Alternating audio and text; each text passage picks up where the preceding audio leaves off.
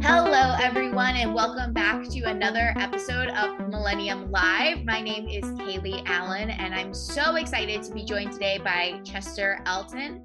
Chester has spent the last two decades helping clients engage their employees in organizational strategy, vision, and values. Chester provides real solutions for leaders looking to build culture, manage change, and drive innovation. His work is supported by research with more than a million working adults across the globe, revealing the proven secrets behind high performance cultures and teams. Chester is co founder of The Culture Works, a global training company, and author of multiple award winning number one New York Times, USA Today, and Wall Street Journal bestsellers. His books include All In, The Carrot Principle, and The Best Team Wins. His books have been translated into 30 languages and have sold more than 1.5 million copies. He has been called fascinating by Fortune and creative and refreshing by the New York Times. Elton has appeared on NBC's Today Show, CBS 60 Minutes, and is often quoted in Fast Company, Newsweek, and the Wall Street Journal. We at Millennium are so excited to have Chester keynote our upcoming CHRO Assembly on August 16th to 17th. I'm sure a lot of you listeners are already signed up and ready to attend. Today, I want to dive into Chester's life and career, as well as his most recent book, Anxiety at Work. Our keynote topic coming up next month is all about anxiety at work, building resilience and psychological safety. So, without further ado, Chester, how are you today? I'm doing great. Thank you for that wonderful introduction. I'm, I'm really pleased to be here. Awesome. Well, we're really happy to have you. So, I want to just start at the beginning. Tell me about your early life tell me about your first, you know, your childhood, your teenage years, kind of what's made you who you are today. Uh, well, that's uh, that's quite the question, Kaylee. Thank you. Um, yeah, listen, I I grew up in Canada. I was born in Edmonton, Alberta. Really grew up in Vancouver, British Columbia. Raised in a ridiculously happy household. You know, my mom and dad were married for 65 years. Uh, one of the great love stories of of all time. I have uh, four older brothers uh, that are all much more remarkable than, than I am. And we're all still great friends, and our wives are great friends, and our kids are great friends. So I really was blessed with a very, very happy and, and engaged childhood. And, and I think, you know, when you look at the people that have really impacted your life, for me, there's no question that it was my mom and dad, and particularly my father. You know, my dad was just um, a happy guy. You know, he made people around him feel good. He loved to have fun. He loved to work hard. Uh, we, we would often joke that our dad t- taught us how to enjoy life and our mom taught us how to work hard. Uh, but they were they were both that way. You know, they were wonderful entertainers. My dad had a great voice. My mother was quite an accomplished pianist. They'd put on concerts uh, all over the place. Um, so yeah, I, I had a very a very happy childhood. And the older I get, the more I realize that that is not often the case and so I, I, feel very, very fortunate and very blessed to have you know John Dalton Elton and Irene Tanner Elton as, as, as my parents. And over and above that, that I've got four amazing brothers. You know, we all looked out for each other, we stuck up for each other, and uh, and so that's the childhood thing. Growing up in Canada for me was was wonderful as well. You know, um, Vancouver, British Columbia. If you've never been there, is is one of the most beautiful cities on the planet you know. So we would often go down to the ocean and walk along the seawall. And uh, yeah, um, over and above all of that, I grew up in very much a family of faith, you know, that was very much about being kind, uh, being grateful, and being of service. I served a mission for my church uh, for two years in Italy when I was 19 years old. Another seminal moment for me. I learned a, a language, a culture. I, you know, solidified my core values, uh, my belief in in in my heavenly father. And uh, i always say look you, know you can volunteer in my church. I'm a, a member of the church of jesus christ latter day saints and you volunteer. They can send you anyway and, and, you know anywhere in the world kaylee. And i always laugh that when when you open that letter and it says you have to spend two years of your life in southern italy it's kind of when you know jesus loves you you know? It was it was beyond amazing. The food was amazing. The language was fun. The history which i love was everywhere. And um, and again um, a very seminal moment um, in, in in my development and learning how to serve and get along with people and appreciate other cultures. I think that's very telling. Um, we've chatted a couple times here now, and you do have just a larger than life personality, very happy, positive, uplifting, and it makes a lot of sense now that you're describing your parents and the home that you grew up in. So you serve your mission in southern Italy, which gorgeous, and you come back to the states, or excuse me, back to Canada, and are ready to start your career. How did you get started, and what brought you to where you are right now professionally? Yeah, so my father uh, was in radio, uh, quite a performer, and then he went into management. So our family grew up, you know, reading the ratings and figuring out, you know, what were the top shows and so on. And my dad, while he was on the talent side, he would always say, "Look, nothing happens in business till somebody sells somebody something.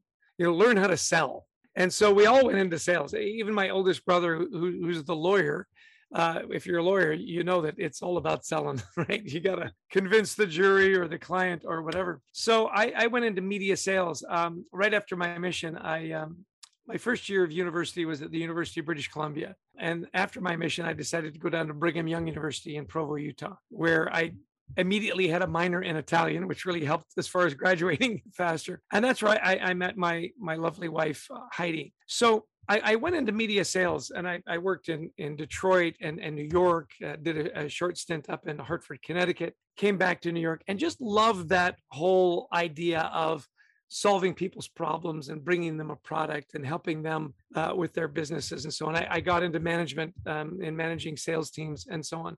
Where it, it, turned out that I ended up doing what I do with my wonderful partner and, and friend, Adrian Gostick, is I loved selling media time in New York. It was it was great.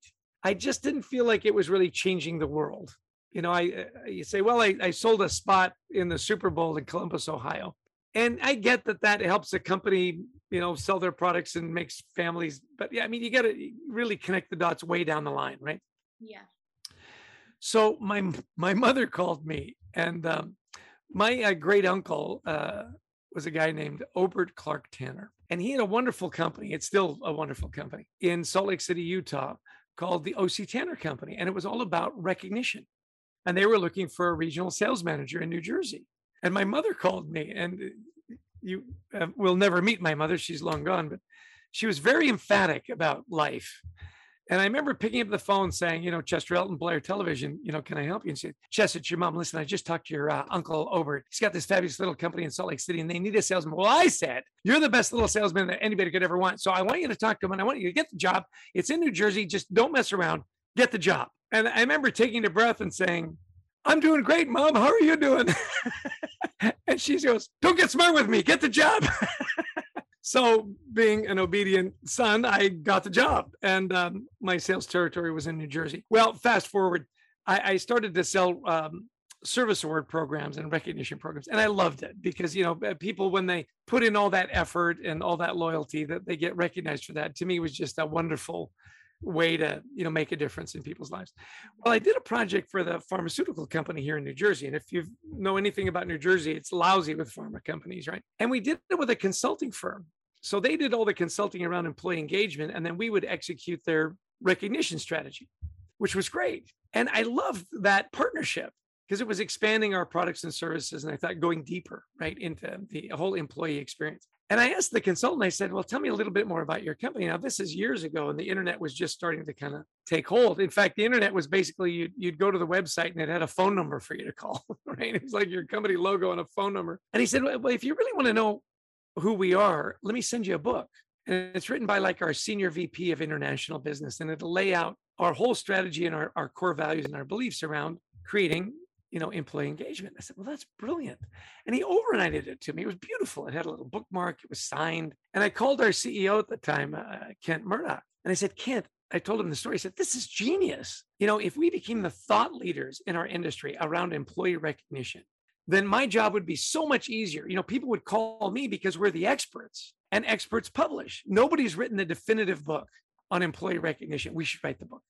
And he goes, Ooh, I love that idea. Write the book. And it was really interesting because as a salesman, I, I, I I said, I don't think you understood what I just said. Uh, you should write the book and then I would benefit from this book. And this is again, uh, Kaylee, that seminal moment, right? He said, You know what, Chester, you're a smart guy. Figure it out. And he hung up. And I went, Ah, geez, you know. So then I went, Well, I, I, I'm not a dumb guy. And let's figure it out. So for about a year, Kaylee, I played with ideas and titles and stuff that we did and symbolism and so on. When Kent called me back and he said, I've, I've been thinking about your book. I've hired a writer. Like, I know you're not a writer, but you've got all these great ideas. So I've hired a writer. His name is Adrian Gostick. Introduce yourself and write the book. Well, it turns out that Adrian was born in England, but grew up in, in Canada. So we had that Canadian thing going, and we both love hockey. And, you know, that's all you need to know about Canadians is who's your team, right? So we started to play around with ideas and so on. And we wrote a book called Managing with Carrots. So I wear orange every day because carrots are oranges, and I think it's a, a positive color. And we we we had the cover designed. We found a publisher, and we dropped it on Kent's desk. So this is about a year and a half after we'd had the conversation, and he with this big smile on his face, he says, I love being CEO, man. You say stuff and it just happens, you know, which I thought was great. And that was the first of, now we've written, you know, Anxiety at Work is our 14th book. We've sold wow. one, uh, one and a half million copies, 30 languages. Adrian and I have presented in over 50 countries around the world. And it's just been an amazing ride. A, a lot of hard work. You know, writing a book is not a simple thing. And Adrian is the writer and he is brilliant and we've developed this really wonderful cadence on, on how we collaborate together. What's the next topic? What's the next idea? How do we market it? How do we, you know, how do we make a difference? And um, yeah, so that's how we ended up where where we are today. So as a team, you've written 14 books. Let's go back to the beginning. I know I want to dive into your most recent book, but let's go back to the beginning. Can you talk a little bit more about the carrot principle, what that means, why did you start with that and kind of go from there? Sure. Uh, well, the Carrot Principle by far our best-selling book uh, to date. Um, it was like our sixth book or, or, seventh book, I think. You know, we wrote um, Managing with Carrots, and then we wrote the 24 Carrot Manager, and then we wrote A Carrot a Day, and then we vo- uh, uh, vote, uh, wrote um, uh, The Invisible Employee, right? how carrots bring out the best in all your employees. It was always like a carrot theme. And then we got a phone call from Simon and Schuster, like out of the blue. Oh wow! Yeah, and and I I'd done some work in in China, and we I ended up there was a photo of me on the front page of the business section saying, "Who the heck is Chester Elton?" Right, sort of like these these American gurus in Asia that nobody in America has ever heard of. that was me, right? Because we we'd have these great crowds in in China, and it was all kinds of fun stuff. And, and books in China are very cheap, so everybody would get a copy. We sold tens of thousands of copies. Mm-hmm. Anyway, the, one of the publishers there, uh, or editors, uh, called me up and he said, "Hey, you know, I'm with Simon and Schuster. Have you ever heard of Simon and Schuster?" That's kind of like saying, "Have you ever heard of the New York Yankees?" You know, yeah, exactly. You know, and and at first I thought it was like one of my brothers punking me. You know, and I went, "Yeah, I've heard of." Uh, he says, "Would Would you like to publish with Simon and Schuster?" I'm like, "Like seriously?" And he goes, "Yeah, I, listen, I know you live in New Jersey. I live. Come on in the city. Let's let's talk." So I called Adrian and I said, "You're not going to believe this." we got a call from Simon and Schuster. They're interesting in publishing for us. What, what do you think? He goes, Oh, it's been one of my dreams, you know, to be with a big publisher. So anyway, long story short, we ended up writing the Carrot Principle for them. And it was the first book where we took all our case studies and whatnot, and we married it with really in-depth data. Mm-hmm. You know, with our friends at Willis Towers Watson, we had a great database to draw from, and which has since grown to uh, over a million engagement surveys and a lot of interviews and stuff that we've done along the way over the last you know 20 years and it was a big hit. Uh, in fact, we did two versions of it. We did an international version. They were both New York Times bestsellers, hit you know the all the bestseller lists, and that was really our tipping point. You know, our our our other books had done well. You know, you don't know what you don't know. You know, most Harvard Business School books they sell like five six thousand copies, mm-hmm. and you think, well, that's not very many. Well, that's a lot.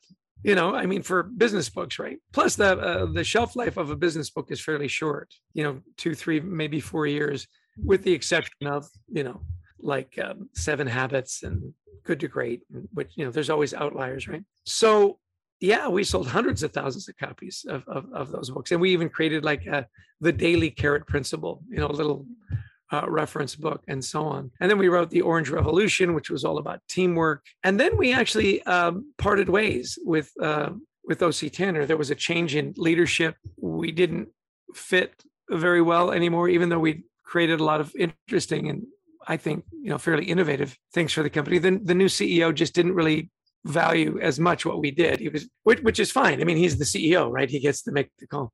So we went out on our own, and that was um, that was 12 years ago. Adrian and I formed our own company called The Culture Works, and um, and we've written since then, you know, all in uh, the best team wins. We self-published a book called What Motivates Me, Leading with Gratitude, which is our favorite book, um, and then Anxiety at Work, which is probably our most important book as far as uh, dealing with anxiety. And just to sum it up, uh, Kaylee, because I'm rambling here a little bit, is our work is is the umbrella is culture. You know, whether it's employee recognition or leadership or teamwork uh, or anxiety in the workplace, it's all about how do you create a great culture, what we call an all-in culture, right? Where people believe what they do matters, they make a difference. And when they make a difference, somebody noticed it and celebrated it, right? The, the gratitude piece. And what's been fascinating for us is the common thread through all of that work has always been gratitude. And it's, it's been fascinating to, to watch. You know, the best leaders led with gratitude. The best teams cheered for each other. The best cultures made sure they were very inclusive, that, people had a voice, that it was safe to speak up. And then, of course, during the pandemic, our publisher called us uh, Harper Business, fabulous partners, said, Look, you've got time. Uh, what are you working on? And Adrian was actually working with his son Anthony on this idea with dealing with anxiety. And we'd both had children that had gone through severe anxiety. So it was very personal. And then, of course, how can you build a great team or a great culture or a great company if you don't address mental health? And the number one mental health issue in the workplace is anxiety. So, fast forward from our first book, you know, managing with carrots to anxiety at work. And it's always been under that umbrella of, of creating these, these great cultures. Can you explain to our listeners kind of what is a carrot?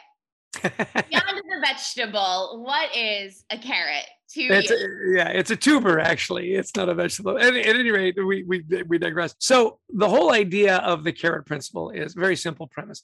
Somebody on your team does something great, you celebrate it. You give them the metaphorical carrot, the reward. You know, the opposite of the carrot would be the stick right? Do you manage with carrots or do you manage with manage with sticks? And our our research and all the studies that we've shown show that if you lead with more carrots and less sticks, you get more engaged, happy employees that are more innovative, that take care of your customers better and and produce superior results. So the carrot is the reward, right? And uh, more carrots, less sticks. Yeah. well, I guess our carrot fans can appreciate that. And I'm sure our listeners have read the book, or many of them have, and understand that principle. So, you were talking about how you and Adrian went off on your own and formed the Culture Works. What was it like to go off on your own after you being with the company for a long time? Yeah, really scary because uh, we didn't want to. We didn't want to leave. Uh, I'd been there for 19 years. Uh, I, I, I lived and breathed and bled uh, OC Tanner. Adrian had been there nine years. We had great jobs. Uh, you know, we were well supported. We just kind of lost our, our our our purpose and our direction, and there was a bunch of stuff. But and and we probably could have managed that exit better. you know, you you look back and you go, oh, we probably could have been a little more, you know, attuned to what was what was going on. And we we thought that even though we were leaving, that because we'd written seven books, you know, the, the Carrot Library that OC Tanner owned, uh, we didn't own that, right? Because it was a work for hire, which was kind of a sticking point. At some point, we wanted to own our work, and uh, the company made it very clear that we would never own our work, that the company would always own it. And so that was a bit of a sticking point. Over and above all that, we still thought we would have a relationship with them. And we were sorely mistaken. they they couldn't get us out of the building fast enough. We did sign kind of a non-compete for like a year. And and that was really hard because we thought that we had made a difference, that we were important. And the message we got is, look, you're a cog in the machine. Mm-hmm. And we'll miss you, but make no mistake about it, we're going to do great without you. So we wish you well and see you, you know, which was really hard on us emotionally. Mm-hmm. Right. And then you know, now it's eat what you kill. We didn't have a regular paycheck. We didn't have, you know, we got a percentage of the royalties that the, the company uh, got from the publisher. We didn't get all of it. Um, we got a percentage of our speaking fees. We didn't get our speaking fees. Having said all that, it was a very rich package. We had no complaints on income. And we had health care and all that other stuff, right? Expense accounts and so on. So leaving was really hard. Uh, and so we scrambled, you know, to get computers and phones and uh, reach out to our speaking clients because that clearly was going to be our primary uh, revenue stream. And then, you know, how are we going to publish? We don't own any of, you know, we've done this for 12 years with OC Tanner. And then to realize that you don't own any of it, you can speak to it. You can't train, you can't consult. It's it's all owned by OC Tanner, and which we appreciate because we, we want people to respect our IP as well, right? So the mad dash was on and the first book we published after after we left was all in again with simon and schuster and did very very well. And it was about culture. That was our shift from simply employee recognition to culture and our our all in you know roadmap and and so on. And so that thankfully you know we we got a nice advance on that and and it gave us our own content that then we could grow and develop and teach it. So yeah but those uh, that first couple of years it was it was um, it was pretty scary, you know, because as you know, most startups fail. Yeah, I can imagine how scary it is. And now you've been around for what, 12 years with the Culture Works? Yeah, we left in the in 2010. Okay. Yep. So right on right around 12 years.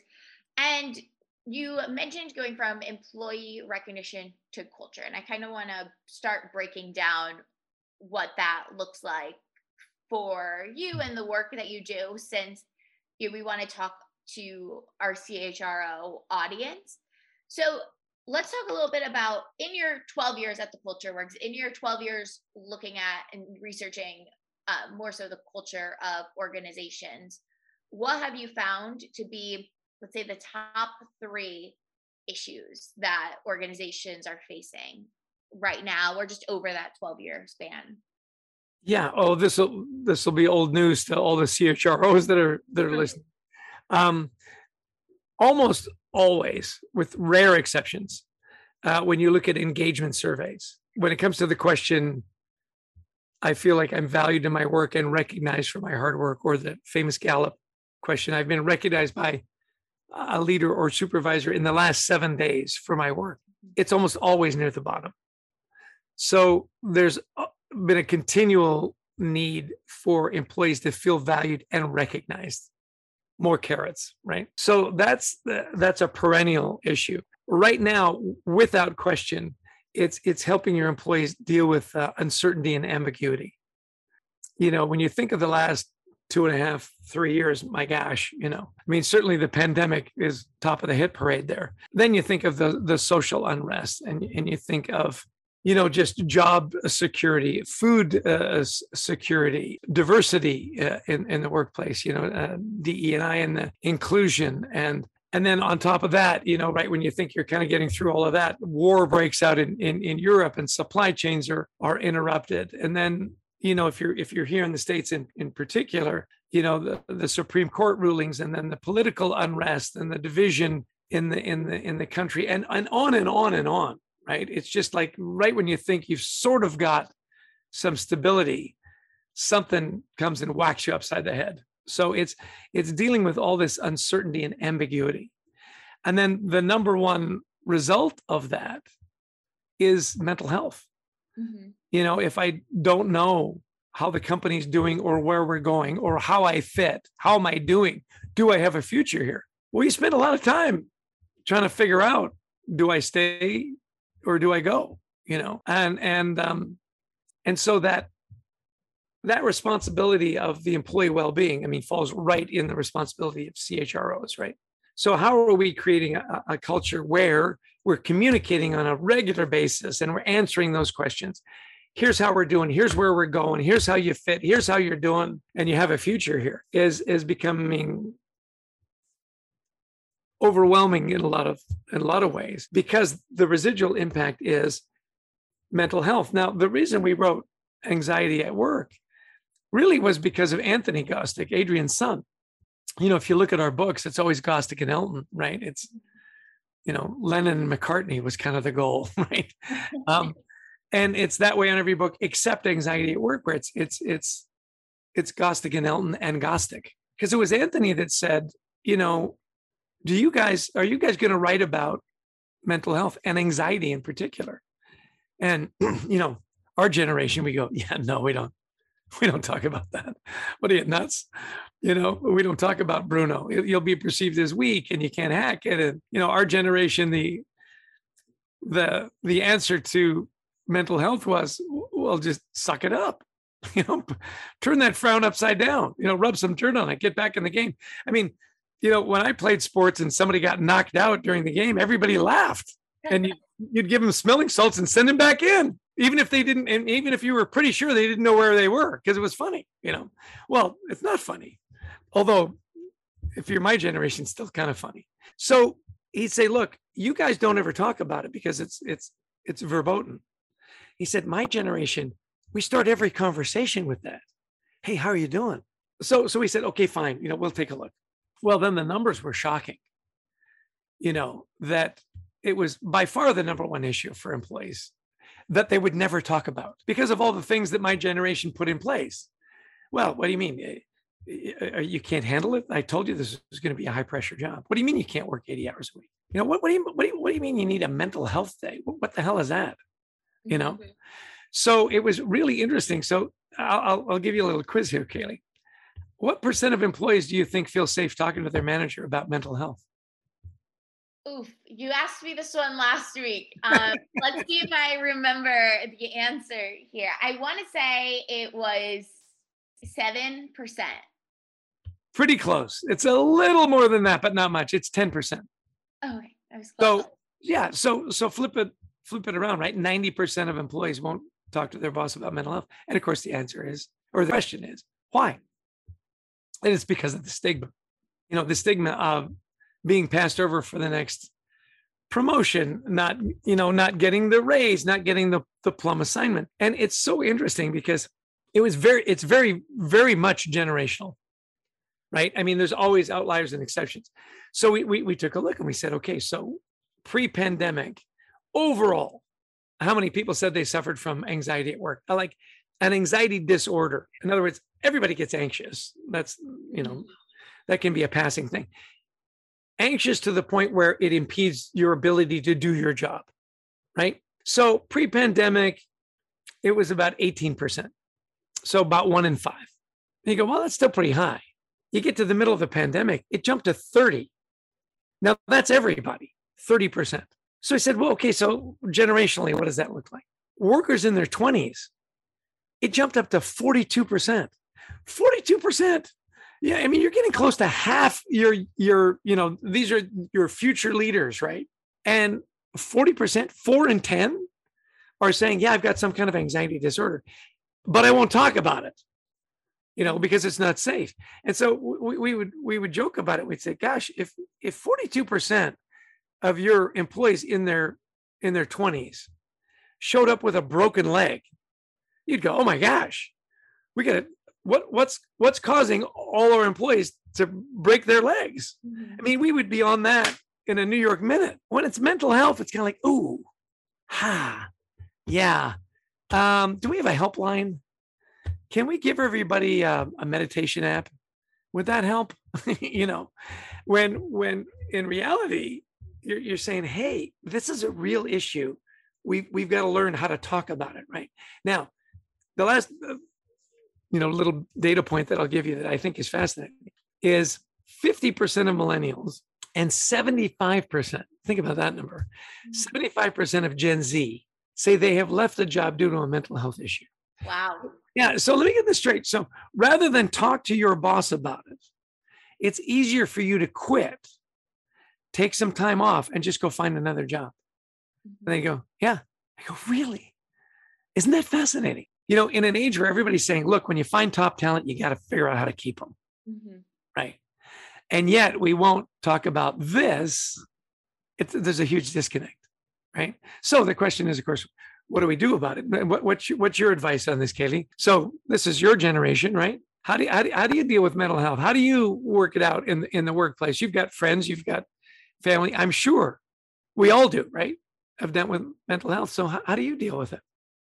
You know, Chester, I don't have a good answer for you on that. I feel like what I've seen you know, really aligns with what you're talking about, where out of that 10 or that 90% of employees don't feel comfortable talking to management about their you know mental struggles their anxieties at work that's what i've seen i cannot name a time when anyone that i work with has gone to their whether it be their manager or someone above them or hr and has said you know i'm struggling with x with my mental health what can we do about it i've never heard an account of anyone that I work with and I'm you know a younger millennial go to anyone about that. Yeah. So and and this is the point, right? People struggle with it and they have no idea mm-hmm. what to do about it because it's not safe. So for the CHROs out there, and I'm sure there are many that say, okay, we, we get it and we're putting all these programs in, in place and so on. Where it gets really tough is the line manager, right? That says, hey, you've given me these crushing quotas, whether it's production or sales or innovation, whatever it is, right? And over and above all of that, now you want to meet me to be a counselor, a father confessor, you know, the the the bartender that everybody confesses to. He goes, you know, I'm not qualified. And so the answer to that is yeah. And by the way, everybody knows that. Everybody knows you're not qualified. They know that you can't write a prescription. They want you to do one thing and one thing only. And what do you think that is, katie If, if you finally had enough courage to go talk to your supervisor about you're overwhelmed, you're overloaded, the ambiguity has gotten to you, and, and your anxiety is becoming a disorder. When you go to talk to your boss, what do you want them to do more than anything? I feel like I would want them to listen more than anything. Exactly. The listening ear. And I know that sounds so simple. And yet, for most line managers, that is really scary because after I listen, then what do I do? And it's so interesting that the numbers show that employees that have a manager that will simply listen are less likely to burn out and less likely to leave their job. So, so what? Doing anything beyond listening. Just listening. Yeah. Hey, let's talk about that. Great. Hey, tell me what's going on. Now, here's what's really interesting. So we say, okay, so how do, how do we get there? How do we create a safe enough environment that that people will, will talk to you about mental health. So we say, well, first and foremost, you start with psychological safety. Make it safe for people to talk about stuff at work. You know, an idea that's maybe a little out there, or talk about a mistake they made and, and they need help fixing it, right? So you say, okay, we, we, psychological safety. Now, emotional safety is the goal. So you take psychological safety, you raise the bar, and you say emotional safety. So you know, if you were working for me and I'd say, look, I know that Kaylee's struggling. How, how do I how do I even start the conversation? So we talked to a lot of uh, counselors and and and so on, and said, uh, how do you do it? They said language is really important. So what you want to do is you don't want to say, hey, Kaylee, you're struggling with mental health. I can tell you're anxious, aren't you? you know, that's that's like the worst thing you can do because they go, oh no, you're kidding. I like I boss, I got this. You know, the idea is is that you start with language that is, I've noticed. Hey, Kaylee, I've noticed that, you know, you're never late and you're starting to show up late. Hey, Kaylee, I've noticed that you always participate and you're, you're kind of, is there any, is there anything I can do to help? And it's always about work. I've noticed that. I've noticed that because when I say I've noticed, you interpret that as I care. And once you know your boss cares, it changes everything right? Now you, yeah, exactly. And so we say, look, with, with, with managers and supervisors and, and CHROs out there, say, look, there's three things you need to do. First, you need to normalize the conversation around mental health. Again, if 42% of your workers showed up with a broken leg, you would address it. I know, I know you would, right? So normalize the conversation. Anxiety, mental health, it's a normal thing. And then destigmatize it. Don't worry, this won't impact you getting a promotion it won't impact uh, you getting a raise. And then the third one is empathize. So back to our work around leadership. If you'd asked me five years ago, what are the attributes of a great leader? I'd say, look, great communicator, motivator, gets things done, you know, the standard. Right now, there's only one characteristic that matters, and it's empathy. If if if I don't think you care about me, it's game over. If I don't think you care about me as a person, I'm not going to care about you, the business, our customers, or anything else, because I'm just a cog in the wheel, and you'll do great without me. Right? I, I'm replaceable. And isn't it interesting? So often we're shocked that these wonderful high performers leave when we thought they were really happy. I'll never forget having a, um, a conversation with a boss of mine. I said, Hey, you know, we need to start doing this and this and this. This is what the research shows. And so he goes, I don't understand why you're so unhappy. I pay you so well. And I went, Yeah, no, you do pay me well. I and I really appreciate that. Have you read any of our books? it's it's it's all about more than a paycheck, right? So that idea of normalize, destigmatize, and, and empathize becomes a bit of a, a clarion call, if you will, for leaders to say, look, we'll, we'll create a psychologically safe workplace that we can evolve to you know, being emotionally safe so that when you talk about it, we can say, hey, look, I don't know exactly what it is you're going through. I know that feeling of being helpless. I know that feeling about being out of control. I know that feeling about being abandoned, right? And one of the biggest messages that any organization, whether it's from the you know, C suite down to the shift supervisor, is then when it comes to mental health, that you're not alone. This is really an important message that you are not alone. You can talk about it. Come to us. We've we've got resources. We've got tools. Because the biggest mistake that we make as people, as humans, is something goes wrong and we pull back. I'll handle this on my own.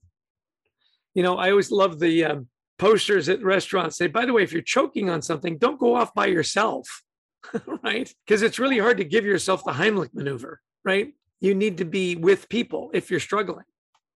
And it's the same with mental health. If you're struggling with mental health, get good people around you. Do not go off by yourself mm-hmm. because that's when you go down a rabbit hole and it gets really bad.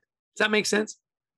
No, that makes so much sense. And I feel like when you talk about up at the top, destigmatizing and empathizing with employees, that makes sense in theory to me. I'm wondering what you've seen or how you know CHROs have implemented that successfully. Like, do you have any um, you success story you can talk about where from the top down they've made that environment? You know, it makes sense, but how do you do it like practically? Yes, an excellent question.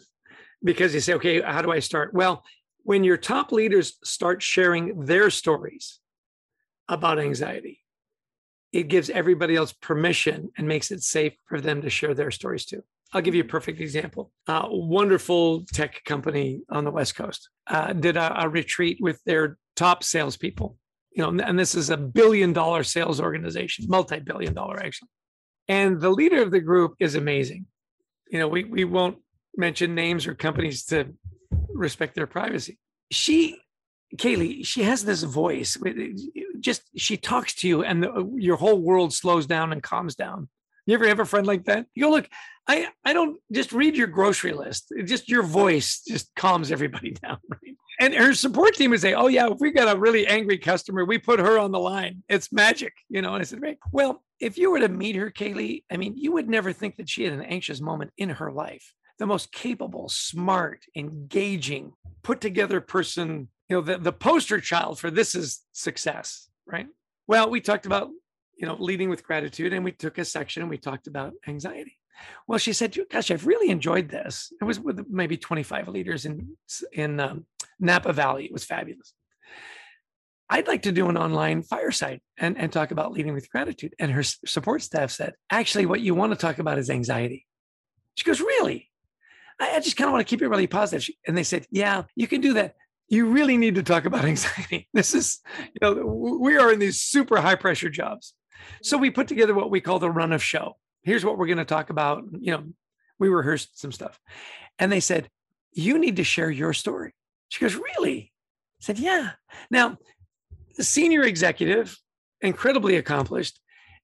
And of course, one of her fears was, gee, if I admit to that, is it going to hurt my brand? Mm-hmm. Is it going to hurt my position in the company? Will I be perceived as weak? Anyway, she talked about the fact that, you know, she got the Sunday night ickies like everybody else, you know, when there was a lot of pressure at work. In fact, she formed a um, potluck dinner club with her sister in law who lived in the neighborhood. They'd invite all the people that were saying, yeah, six o'clock Sunday night, ah, you know, Monday morning is looming, right? And they would share their stories and their food. And they said it was tremendous help. She I love that. Yeah, isn't that a great idea? And then she'd say, um, I've got to go in and report the numbers. You don't think I'm anxious about that? I mean, yeah, we're doing well now, but hey, there were years when we weren't doing very well. Mm-hmm. You don't think I was anxious about that? So she started to share her stories. And then what she, how she managed it. She loves to run. You know, she'd uh, make sure she got in her exercise. She'd make sure that she got in her sleep. She made sure that she had people that she could talk to and on and on. So here's what was so wonderful, Kaylee. Because we did, we did two firesides. And as she'd start to share her story, the chat box would blow up. Thank you so much. You are so brave. This is so wonderful. Wow. It gives us permission to share our stories. So not only did it not hurt her leadership brand, it enhanced it in ways she could have never imagined. Courageous, brave, empathetic, you know, cares about people. So you want to know where to start? Get your CEO to talk about her anxiety. Get your head of, you know, research and development because we've all got them. But we all do. You know, maybe not to the, the point where we're curled up in a ball in the corner, you know, sucking our thumb, although don't be surprised and share their stories and you talk about it. And those stories get shared mm-hmm. and say, boy, you know, if she can sh- share her story, I can share mine. And then what does that do? It gives everybody permission. So that's a great place to start. Yeah, that makes so much sense. If the people at the top of the organization are sharing their stories. Um, you, I can imagine that would make the employees feel more secure in their roles and not afraid of losing their jobs or having any sort of negative consequences if they share theirs. That's really great. And that's a great um, anecdote you shared there as well. So I think that this kind of wraps up our conversation about anxiety at work. I think that I want to save everything else for our keynote address here next month because I'm sure there's so much more to learn, so much more to talk about. I'm really excited about it. I guess to wrap things up, I have a couple rapid fire questions. But before that, are there any other um, anything else you want to touch on about anxiety at work? Either a message to CHROs, you or a message to employees, you at a more entry level, mid level career stage. Sure. First and foremost, I, I'm a huge fan of CHROs. You know, I think that you are the keepers of the flame. You know, when it comes to what's our what are our, our, our values, what's our mission, what's our vision, you know, you are the keepers of that flame. And you're the ones that look out for your employees to make sure that it's safe. So first and foremost, thank you for choosing this profession and and doing it so well. I mean, you're a CHRO. Well done, right? Um, the other thing is never discount the power and the impact of simple kindness. You know, I mentioned to you earlier in all our work, the common thread through great leaders and teams and organizations is gratitude. In anxiety at work, we, we talk about eight strategies to help you deal with uncertainty, ambiguity, overload, and and and get things done and help you to get things done. Right. At the end of the day, we've got to we, we've got to stay in business. We got to get stuff done. Well, the eighth strategy is gratitude. You can't hold two emotions at the same time. You can't be in a state of anxiety and a state of gratitude. So, if you have a choice, choose gratitude uh, over anxiety. So, as you're putting together your strategies and your plans, never discount the impact and the power of random acts of kindness, of, of gratitude, of empathy. It's a better way to lead your organizations. You can still be very demanding and still lead with gratitude. Don't think that it's one of those soft skills that if you have it, people take advantage of you. That's absolutely not true. Some of the most extraordinary leaders we've ever met have been the most demanding and yet had the most loyalty and, and engagement with their employees because they led with gratitude.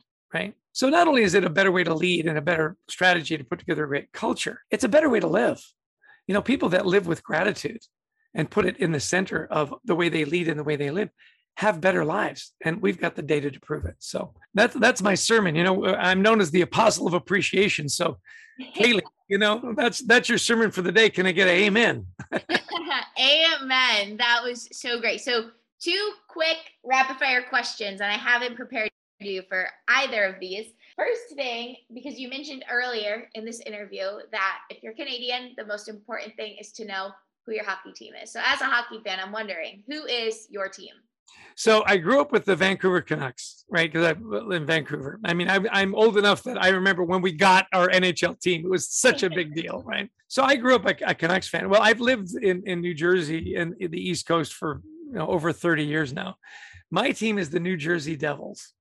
And I am a diehard Devils fan. I probably go to 15, 20 games a year. And while we are not doing well right now, Kaylee, I will admit, we are building for a remarkable future. So my team, New Jersey Devils. Oh, I love it. I love it. Yeah, you guys have PK Subban now. So I think you're right. in a really good spot for sure. And so who's your team? Who's your hockey team? You're a fan? Nashville Predators. Nashville Predators. Yeah, we got PK from Nashville. In fact, yeah. The Pred- it was a little upsetting, but it's fine. We'll get over it. And then to reel back in our non-hockey fans, what is your favorite saying? I feel like you probably have a lot of them. Yeah, you know, um, I do have a favorite. Thank you for asking. And I do. I have a bunch. In fact, I'm in my home office. I'm I've got them all plastered on the on the walls around me. One of my favorites uh, is uh, by a guy named uh, David McKay, David O. McKay. And I remember as a kid, my dad had me memorize this. Wonderful philosopher, uh, a leader in, in our faith. He said, you know, that no success in business can ever compensate for failure in your home. And I think that speaks to CHROs in particular.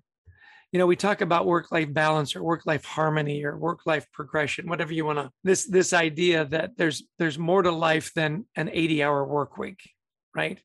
That there that we work for a reason.